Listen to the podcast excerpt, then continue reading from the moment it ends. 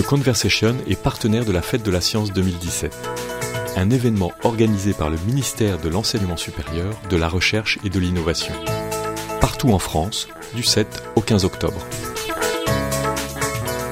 Nicolas Letouze est doctorant à l'IFSTAR, l'Institut français des sciences et technologies des transports, de l'aménagement et des réseaux à Nantes. Il travaille sur la modélisation de chaussées récupératrices d'énergie. L'objectif, c'est de récupérer le rayonnement solaire, parce que les chaussées représentent une très grande surface qui euh, est souvent exposée au soleil. On va envisager de récupérer une partie de l'énergie solaire qui est reçue.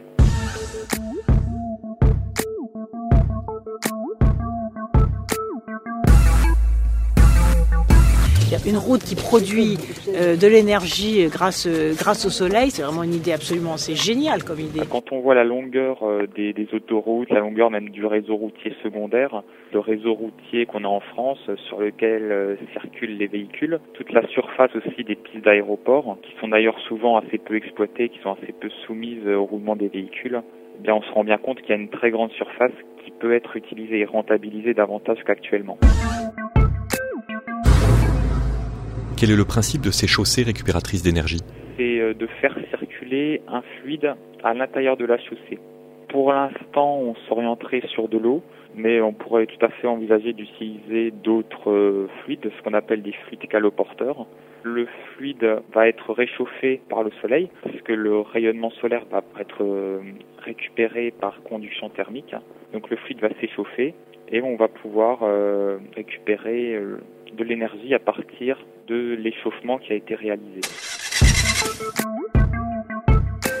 L'énergie apportée par euh, le soleil va être absorbée en partie par le fluide et la différence de température euh, du fluide entre avant qu'on l'injecte et après quand on le récupère, c'est cette différence de température qui va permettre une récupération d'énergie. Donc euh, ça va être en fait ce qu'on appelle un échangeur thermique.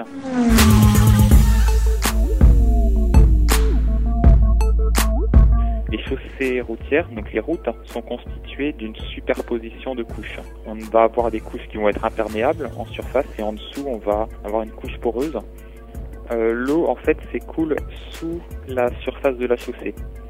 On a une couche de surface qui va être imperméable et sous cette couche qui va mesurer quelques centimètres d'épaisseur, on va avoir euh, une autre couche où le fluide va s'écouler on va euh, lui faire subir euh, donc des cycles thermiques de façon à récupérer de l'énergie et ensuite on va le remonter à l'aide d'une pompe pour qu'il revienne à son point de départ. Il ne s'écoule pas en surface mais en dessous de la surface. Donc il est isolé en fait quand même de l'environnement extérieur. Que devient l'énergie récupérée par ces chaussées? On peut envisager de la stocker sous forme ce qu'on appelle de la chaleur latente. Donc dans ce cas-là, le fluide ne serait pas réinjecté, mais il serait euh, stocké euh, dans un réservoir.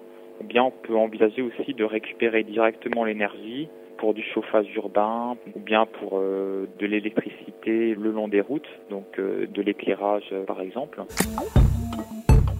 Une autre application aussi de ces chaussées, c'est non pas de faire de la récupération d'énergie, mais d'empêcher aussi le gel en surface de la chaussée. On a toujours le fluide qui va s'écouler dans la chaussée et par conduction thermique, on va avoir en surface un échauffement pour empêcher la formation de glace ou l'accumulation de neige sur la surface. Bon, ça, on peut pas envisager de l'utiliser pour euh, les routes très larges parce qu'on perd énormément d'efficacité lorsqu'on s'éloigne de l'injection faudrait mettre des températures euh, d'entrée du fluide qui seraient très importantes et donc ça serait pas du tout rentable. Mais pour des trottoirs, ça pourrait être une solution.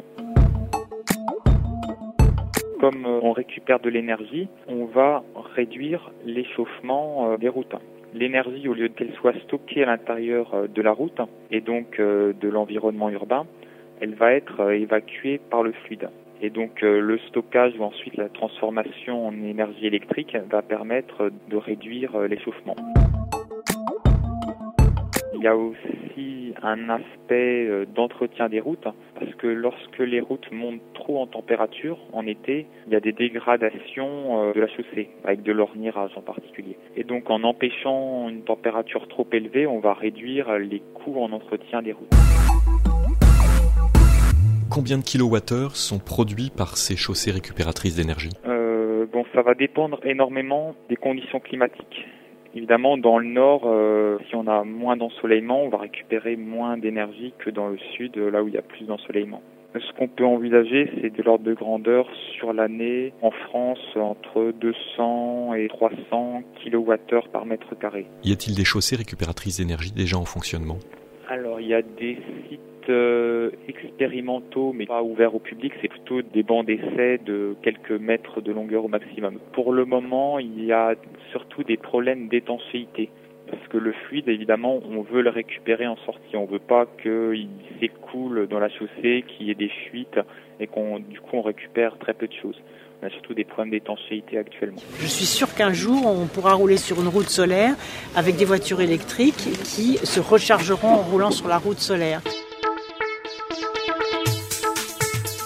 L'habitat du futur, un atelier joué à débattre, organisé par le CNAM de Nantes et l'Arbre des connaissances, avec Nicolas Letouze, le 13 octobre, à l'école d'architecture de Nantes.